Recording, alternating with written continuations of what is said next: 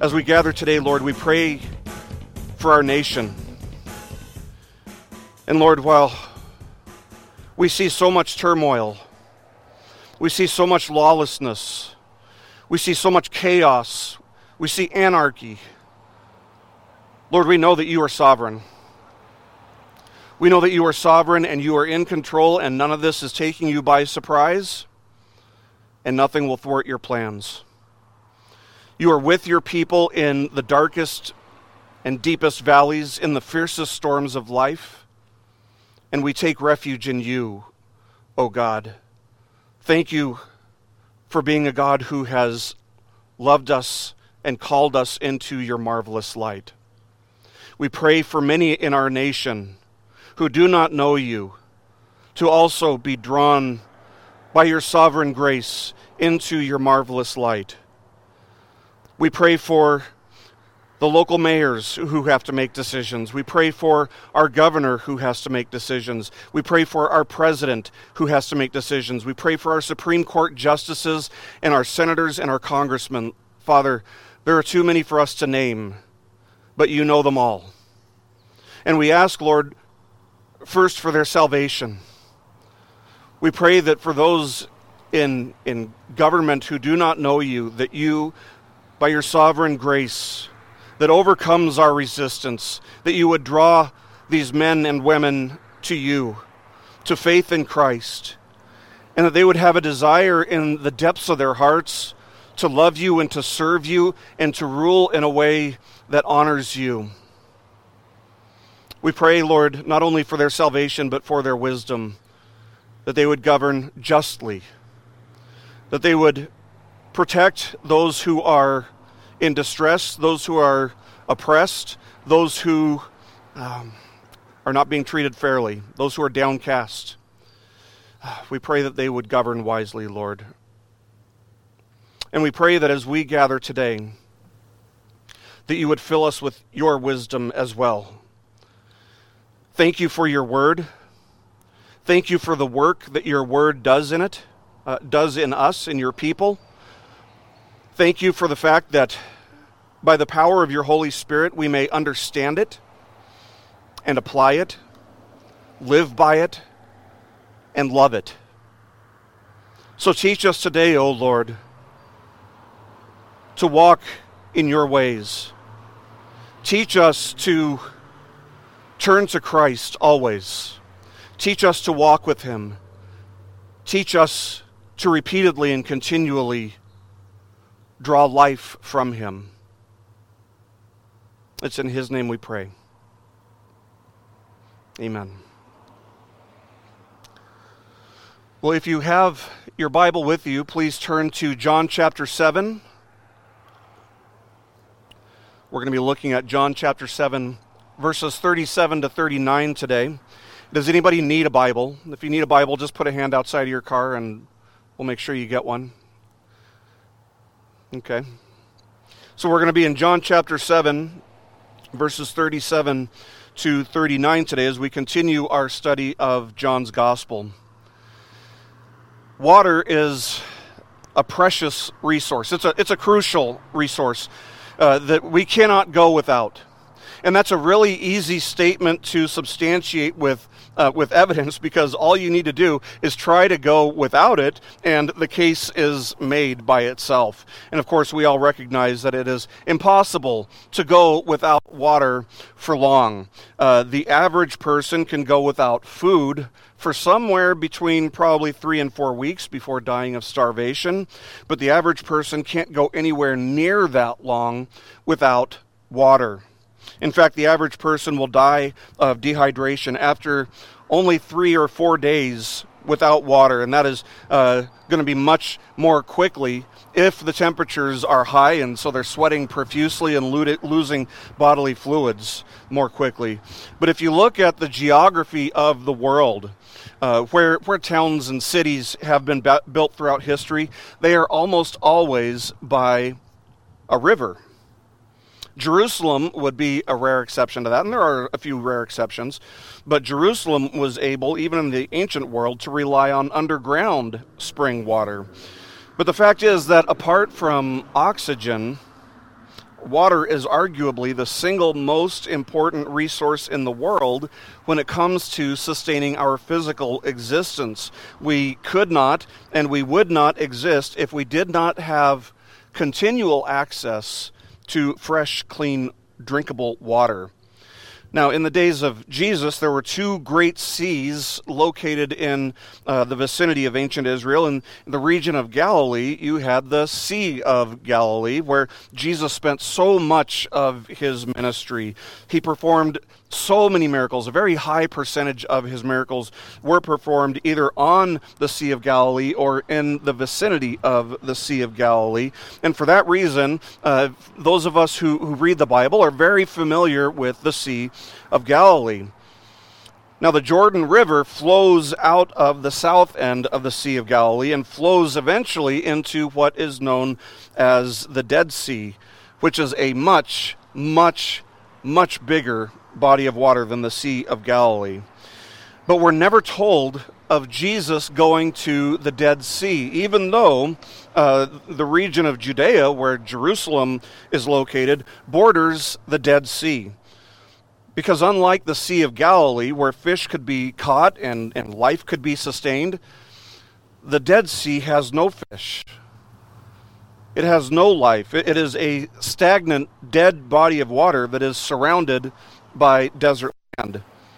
Now, given that these two bodies of water, the Sea of Galilee and then down to the south, the Dead Sea, given that these two bodies of water are connected, you might wonder why one is filled with life and the other is filled with death, as you would expect from a body of water called the Dead Sea, I suppose. And the reason is actually pretty simple. The main reason is that the Sea of Galilee has water not only flowing into it, but it also has outlets. It also has sources of water flowing out of it. But the Dead Sea, on the other hand, receives water, but it does not have any major water outlets flowing out of it. This gives us a deeper perspective of what Jesus was saying when he said to the woman, at the Samaritan woman at the well back in chapter 4, when he said, if you knew the gift of God and who it is who says to you, give me a drink, you would have asked him and he would have given you living water.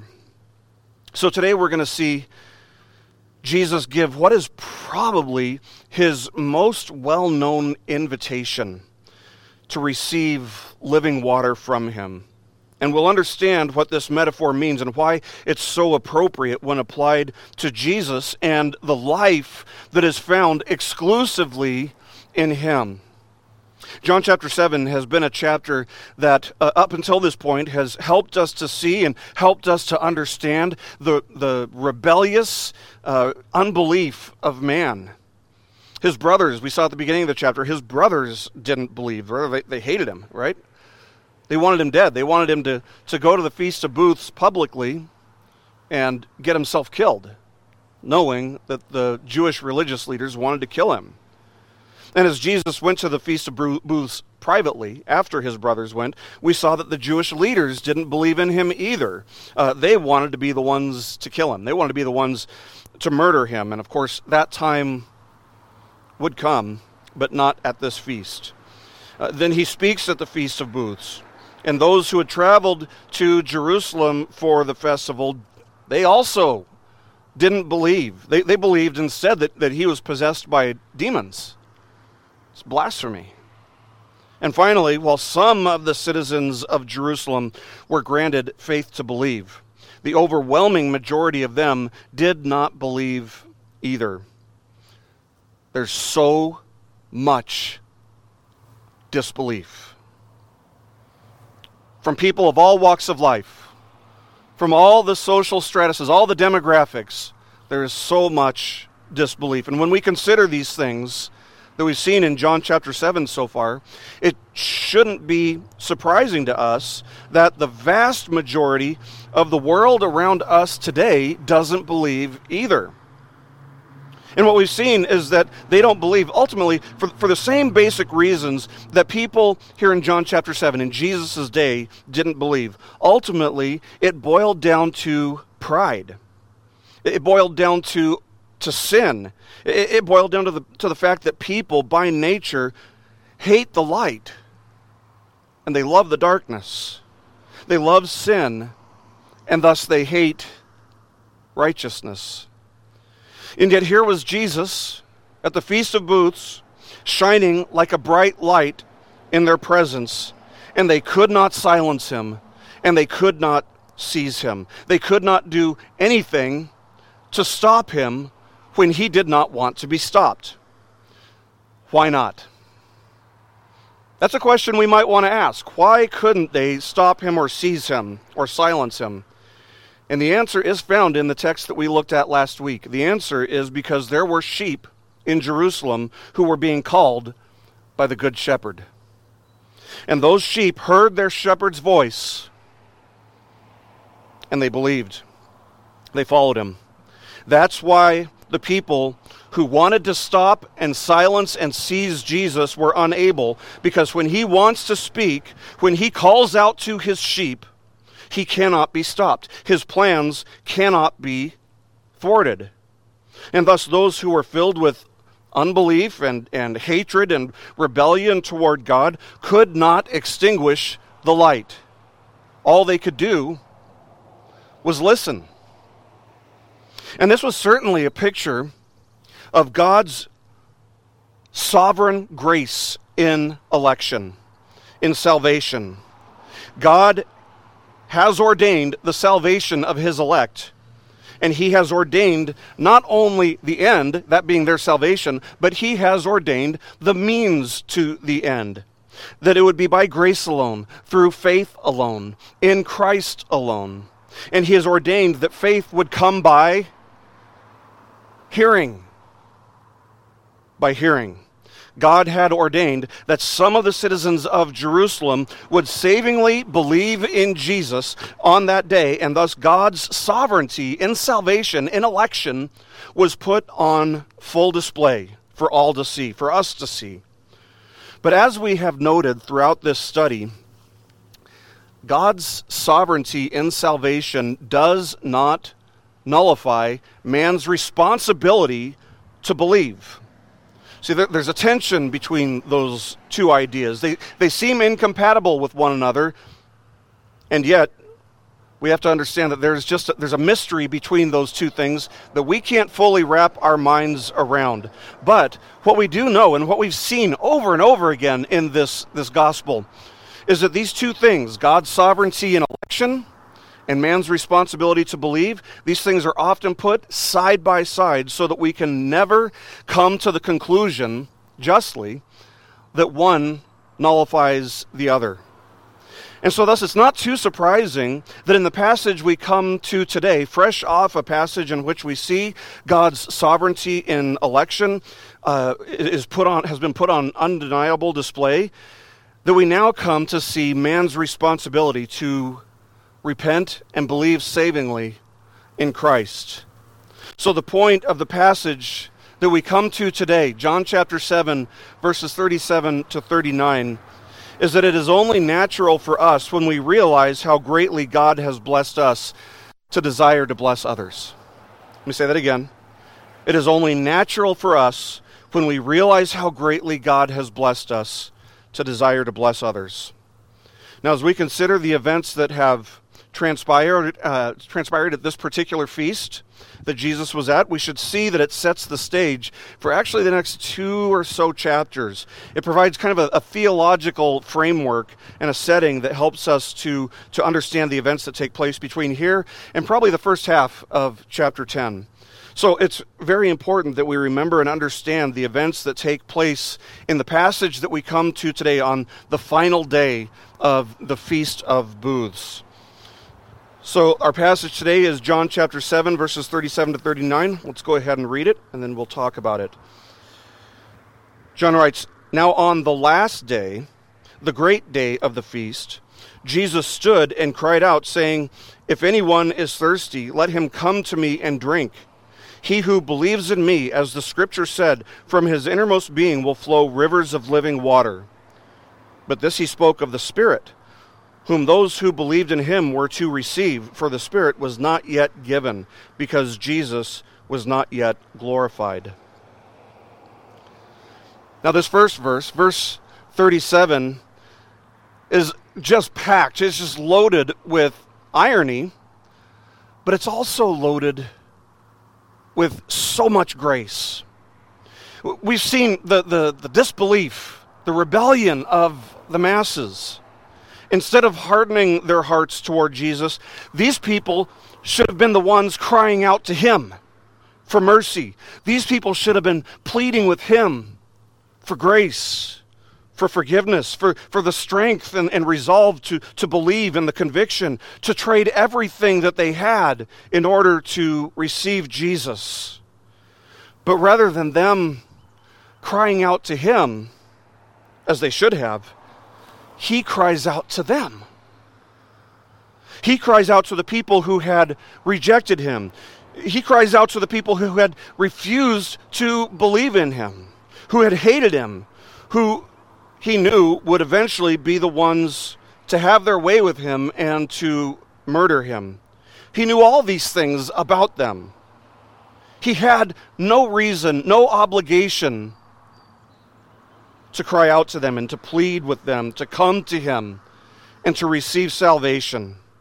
But the fact that he had no such obligation forces us to see the glory of God's grace on display in the words and in the heartfelt desire of Jesus that sinners would come to him and receive salvation, receive life in him.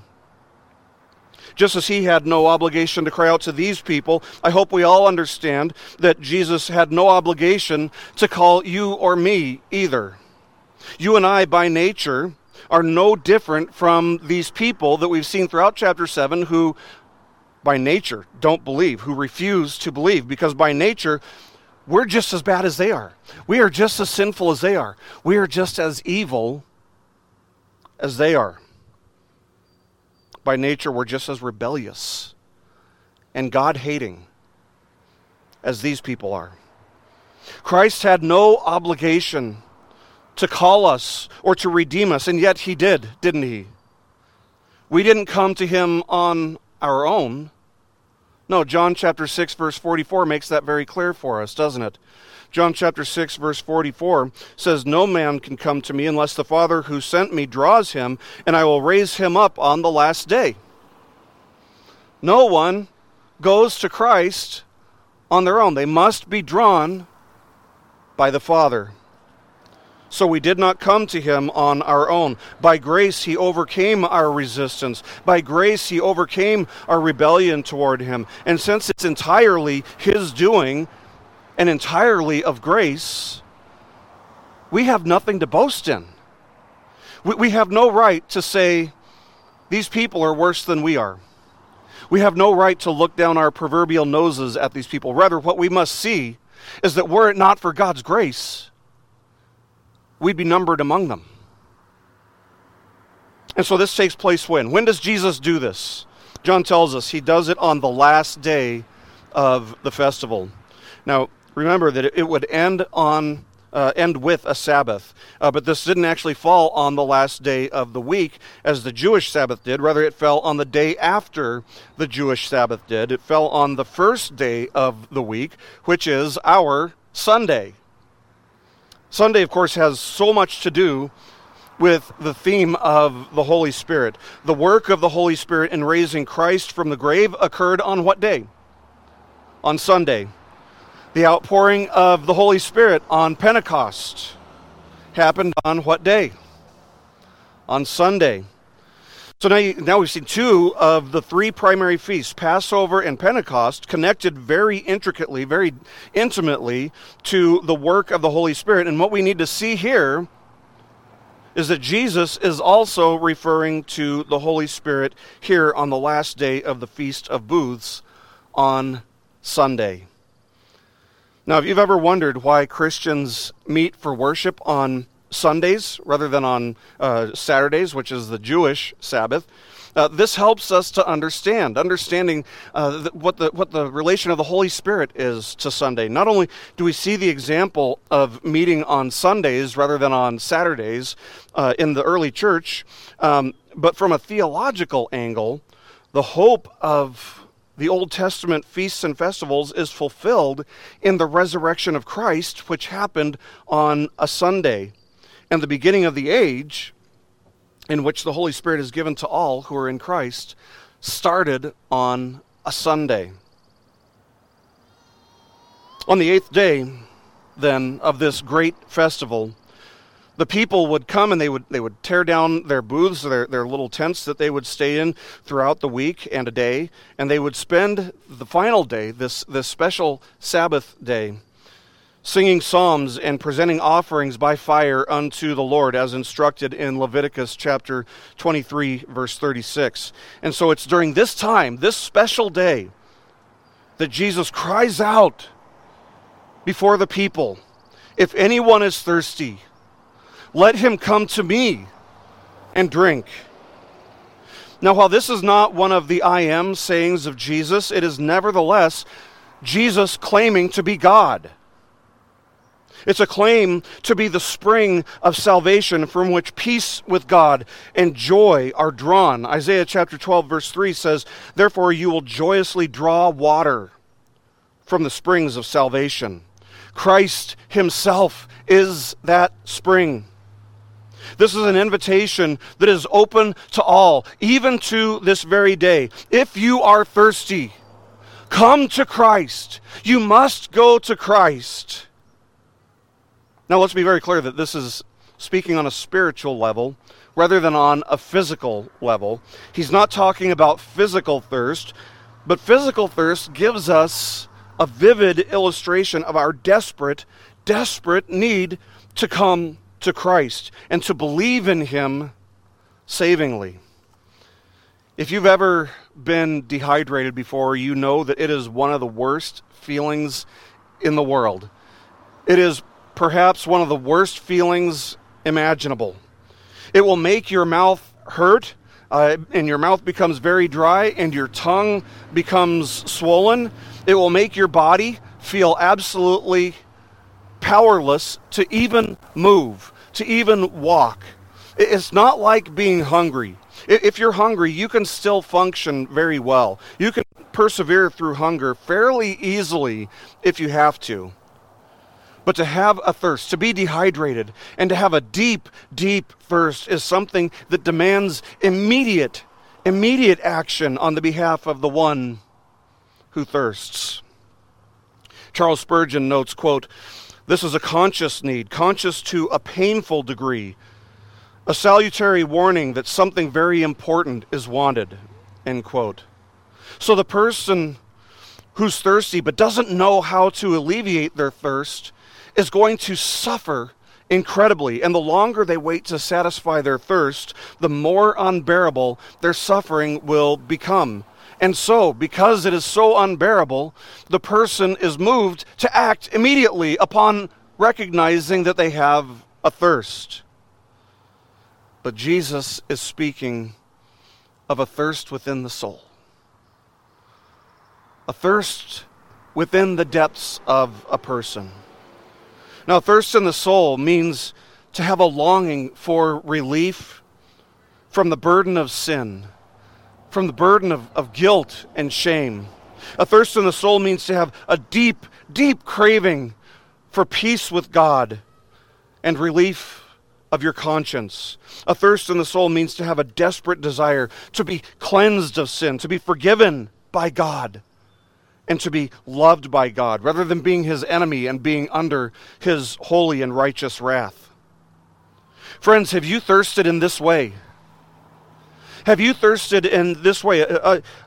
Even today, maybe. Have you thirsted like this? If you desire these things, if you've ever felt the desire for these things, if you become consciously aware of it, friend, this invitation is for you. It's for you, it's for me, even today. This desire for peace with God, this desire to be cleansed of sin, this desire to be freed from bondage to sin, and to be loved by God, freed from his righteous anger. This desire is only satisfied by coming to Christ. By coming to Christ. and by believing in him savingly. That's what it means to come to Christ, is to believe in him.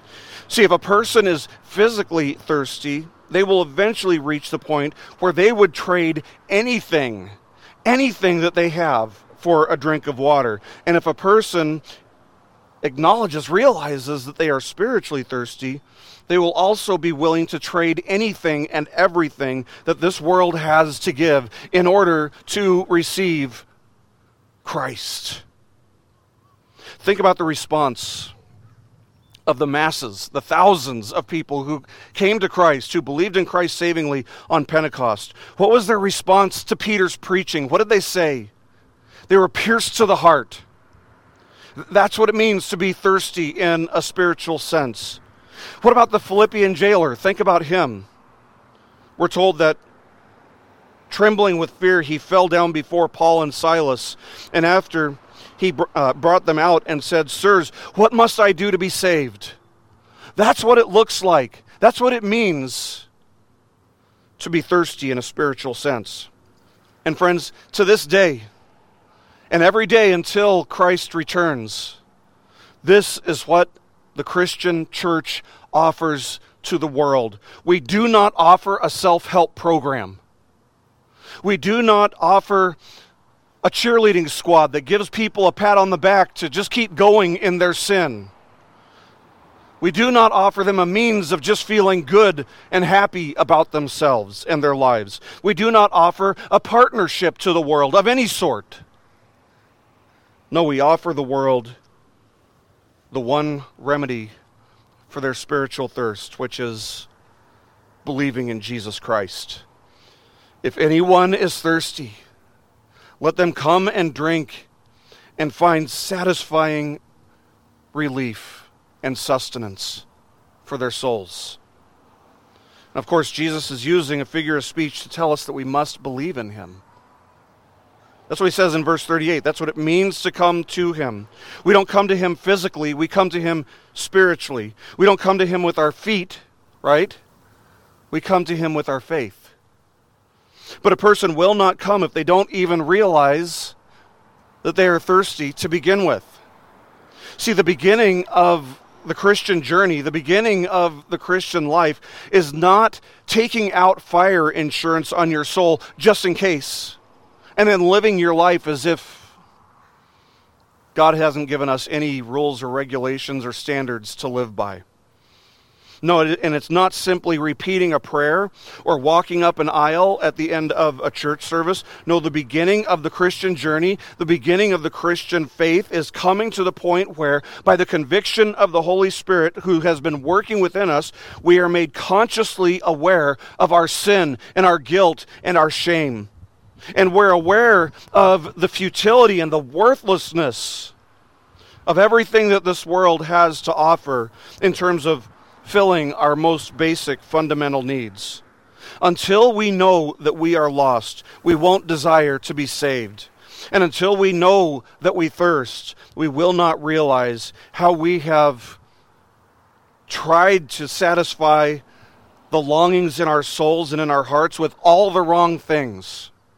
See, man recognizes that he desires things, that there's kind of a void and emptiness in him. He has a thirst, but he thirsts for the things of the world. He thirsts for money. He thirsts for power. He thirsts for the desires and the pleasures of the flesh. He thirsts maybe for fame. He thirsts for self-indulgence. But here Christ has declared for us implicitly that the water that the world offers you will not remedy your thirst. Drink from the world, and you will thirst again. It might even cause you to be more thirsty than before. But if you drink from this fountain of life by believing in Christ, you will be satisfied. You will be satisfied. How blessed and how content and how satisfied is the man who can say with the psalmist, "As the deer pants for the water brooks, so my soul pants for you, O God." Jesus invites all. He invites you to come to him. He invites all to come to him, believing not that you are a thirsty sinner, but believing that there is, or not only that you're a thirsty sinner, but also believing that there is no other remedy that God has provided for us for this thirst. There's no other Savior. There's no other mediator who stands between God and man. There's only one, and you must come to him on his terms, not on yours.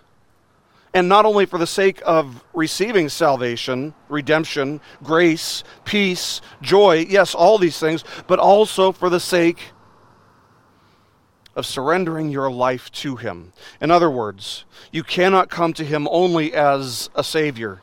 You must also come to him as Lord, as the one who has authority over your life, forsaking your own really imaginary sense of self-autonomy and authority.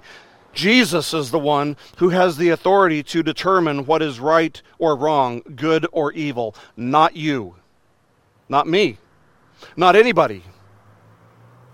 God alone. He sets the standard for what is good. And anything that falls outside of that standard is necessarily evil. Evil. If you will come to him, come to Christ as you are, not as you think you should be, but just as you are, he offers this promise to you. From your innermost being will flow rivers of living water. And John, who spoke this, who wrote this, wants to make sure that we understand that when Jesus said this, he was speaking spiritually. He wasn't talking physically. He wasn't talking about a physical river literally flowing out of your being, of living water flowing from your being. He was talking about the Holy Spirit, who would be given after Jesus was glorified. And of course, this speaks of Jesus' work on Calvary, on the cross, his perfect substitutionary death on behalf of all who believe in him savingly. When Jesus entered Jerusalem for the final time on Passover week, he said, "The hour has come for the Son of Man to be glorified."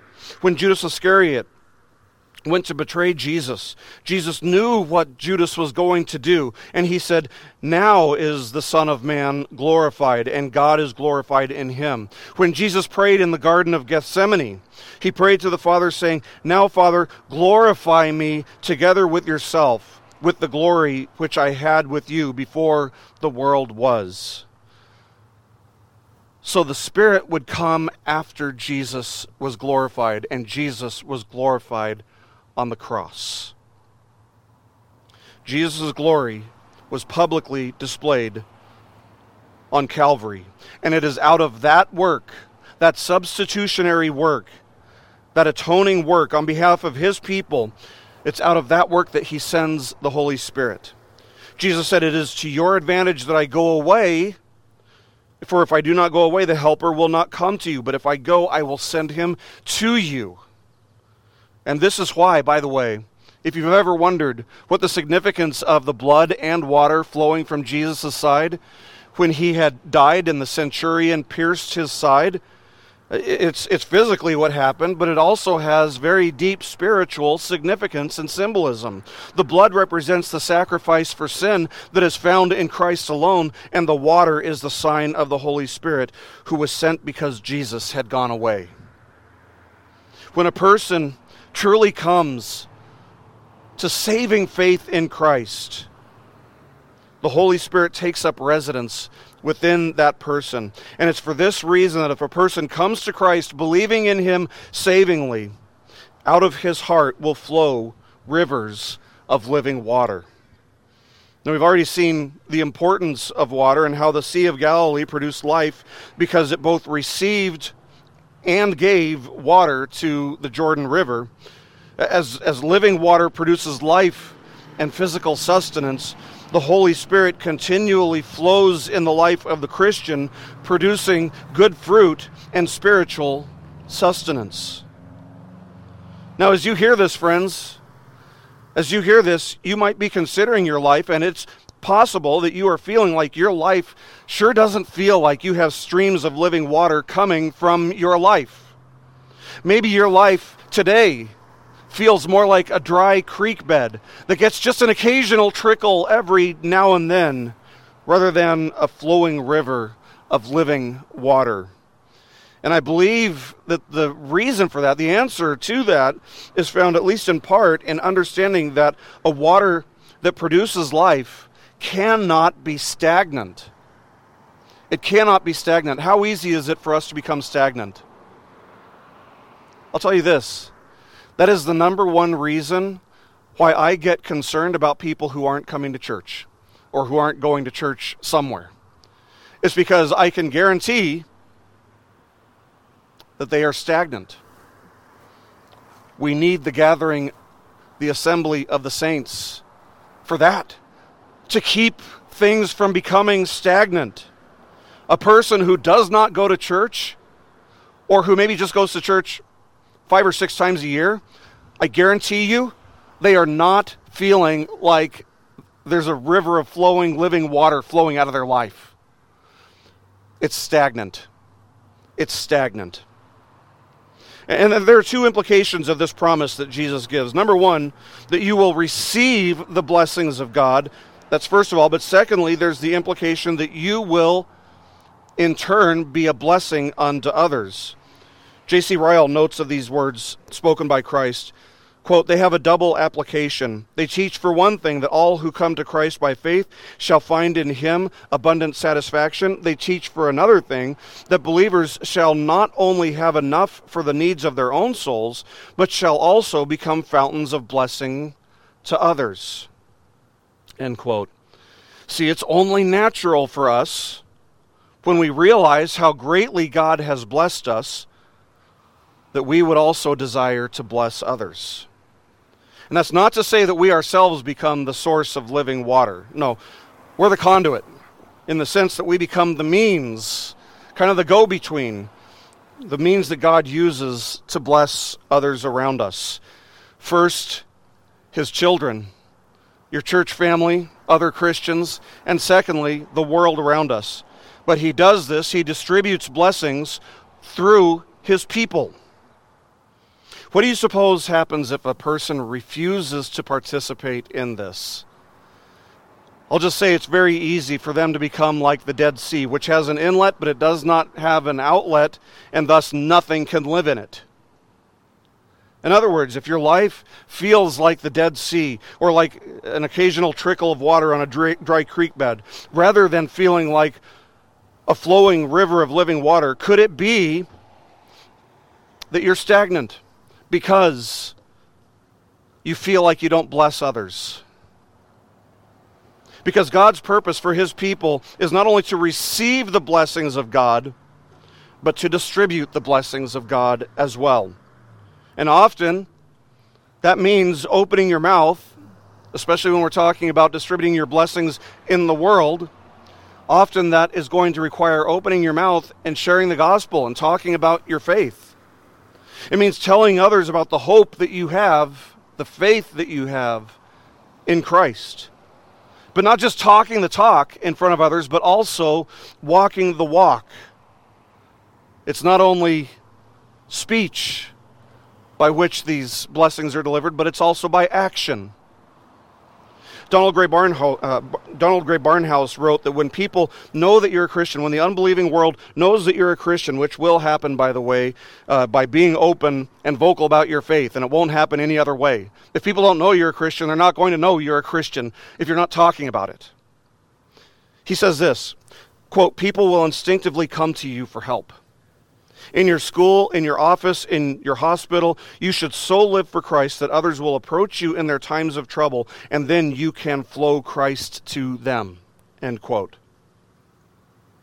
God has given you opportunities to bless others, hasn't he? If you have kids, you have more opportunities to bless your kids than you probably realize. He's given you a church family where you can bless others, you can serve others, you can participate, you can encourage, you can pray for others. He's directed your path to intersect with the paths of people who need help. Maybe he's given you skills, particular skills to help, or maybe he's given you finances to help. But the most important thing that God has given you is simply the desire to bless others. That's the greatest thing that he can give us in terms of being a conduit for his blessings, is that he would actually give us the desire to bless others. Do you desire that? Do you desire to bless others? Have you experienced how deeply fulfilling that is? How rewarding that is? Open the outlets that God has carved into your life. Go to him in prayer. Ask him for opportunities to be a spring of blessing to those around you. And then prayerfully seek out those opportunities. They are abundant. They are absolutely everywhere. And blessing others is often far, far more simple than we try to make it. It doesn't have to be complicated. It can be very, very simple. If you have felt like the Dead Sea, if you have been spiritually stagnant and not blessing others, consider the words of Ezekiel, who wrote of a fountain of living water which flowed out of God's temple as a wide and mighty river, bringing life even to the Dead Sea, bringing life everywhere it goes. Ezekiel writes this in Ezekiel chapter 47.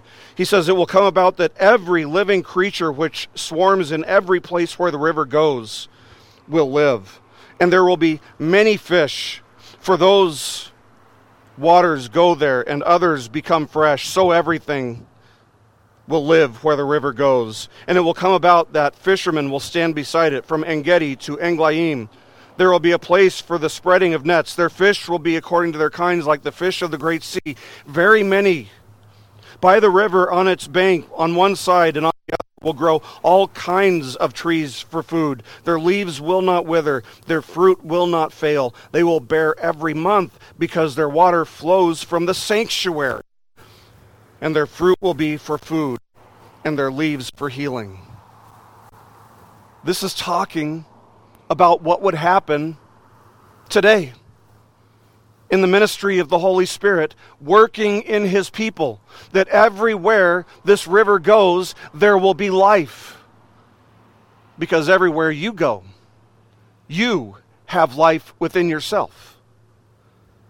The flowing water is the Holy Spirit. Where does he go? He goes everywhere you go. And God's design is that life would be abundant wherever he goes. You see, the inclination of man by nature is to hoard and to keep things for himself, to receive and to keep as much as he possibly can. Don't get me wrong, even an atheist is willing to give to others, but man by nature asks this question: how much do I have to give? The Christian, on the other hand, must learn to approach this much differently. Rather than asking, how much do I have to give? We must ask, how much am I able to give? How much am I able to give? How much can I give? And when we consider the grace that God has given to us, the abundant life, the abundant grace, the abundant peace that God has given to us, we can be sure that he didn't ask, how much do I have to give? Because he didn't have to give us anything. It's all grace. But he gave us something. He gave us his Son, the perfect, sinless sacrifice, who bore the sins of all who will come to him, all who will believe in him. He gave us his Holy Spirit, who applies the work of Christ to those who savingly believe in Christ. When we consider all that God has given us, all that he has blessed us with, all the uncountable, innumerable, insurmountable blessings that he has lavishly poured out on us, and when we consider what Peter says, that we've been made partakers of the divine nature, in other words, that the very nature of God is ours, when we consider all these things, then it is only natural that we would not give as the world gives, we would not love as the world loves, we will not do as the world does, and we will not bless as the world blesses, if such a term can even rightfully be applied to the world. No, rather than giving and blessing the way that the world does, we will give and bless the way God does. By grace. Nothing in it for ourselves. Purely grace. Now, to be clear, I understand that this is a concept that some of those, preachers you might see on TV, false teachers, might use to increase giving in their church. And while there can certainly be an application to giving financially to the church, I suppose, here in this passage, that is one of many, many, many, many applications.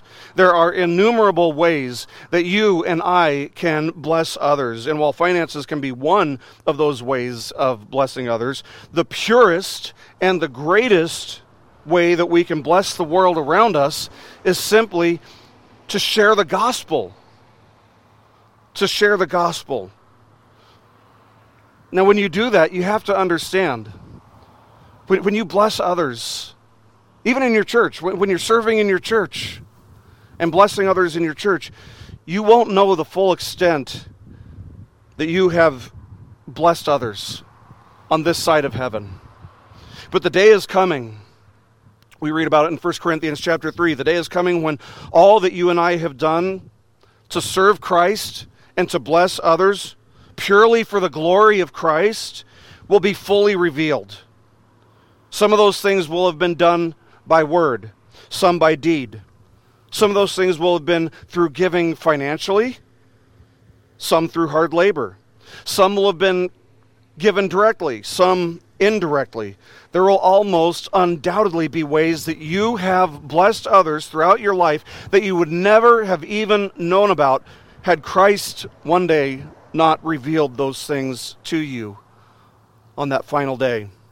The point is, friends, the point is that Christ's blessings are designed not only to flow to you, but also to flow through you. It starts with us recognizing our thirst. It starts with us realizing that Christ is the only way to receive refreshment, to satisfy our thirst. And that leads to us being blessed, which leads to our desire to bless others, which leads to God's purposes throughout the world being fulfilled. Do you know His blessings? Have you come to Him already to alleviate your thirst? If you haven't, let me just say this. He stands pleading with sinners even today, wherever and whenever the gospel is being shared with others. So what is our response to these words from our Lord? It's to examine ourselves. It's to examine ourselves. Does your life look like rivers of living water flowing from your innermost being? If not, then come to Christ. Find refreshment for your soul. Drink freely and drink abundantly. As Paul says, let the word of Christ richly dwell in you. Count your blessings and pray for opportunities to bless others, knowing that this is the way that God has designed it to work and that He will be faithful to grant opportunities so that from your innermost being, rivers of living water would flow, first to His people and second to the thirsty world around us. All for the glory of Christ, who is faithful to call His sheep whenever the gospel is preached. Let's pray.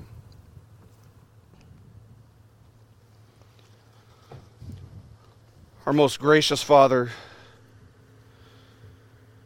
thank You for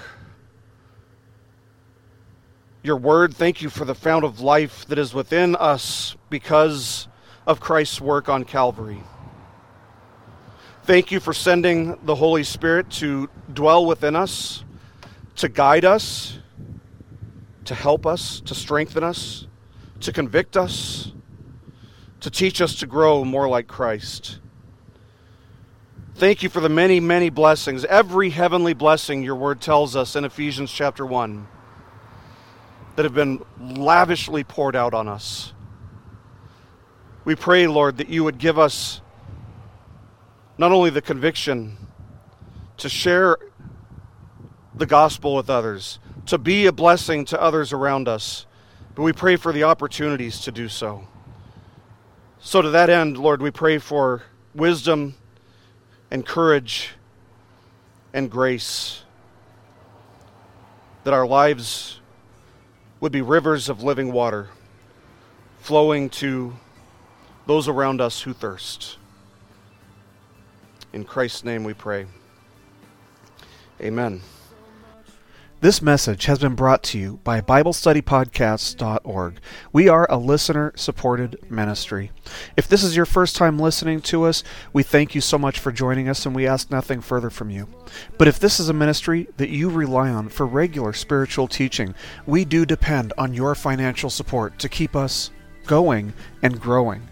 If you'd like to make a donation to BibleStudyPodcasts.org to keep us going and reaching thousands of people around the world, you can go to our website, BibleStudyPodcasts.org, and you can make a donation on the right-hand side by clicking on the support box. Again, we do rely on your support, and we thank you so much for your financial participation in this ministry, which enables us to continue in our mission of teaching timeless truths in these truthless times. God bless you. Thank you so much for listening today, and keep growing closer to Jesus. Take me deeper.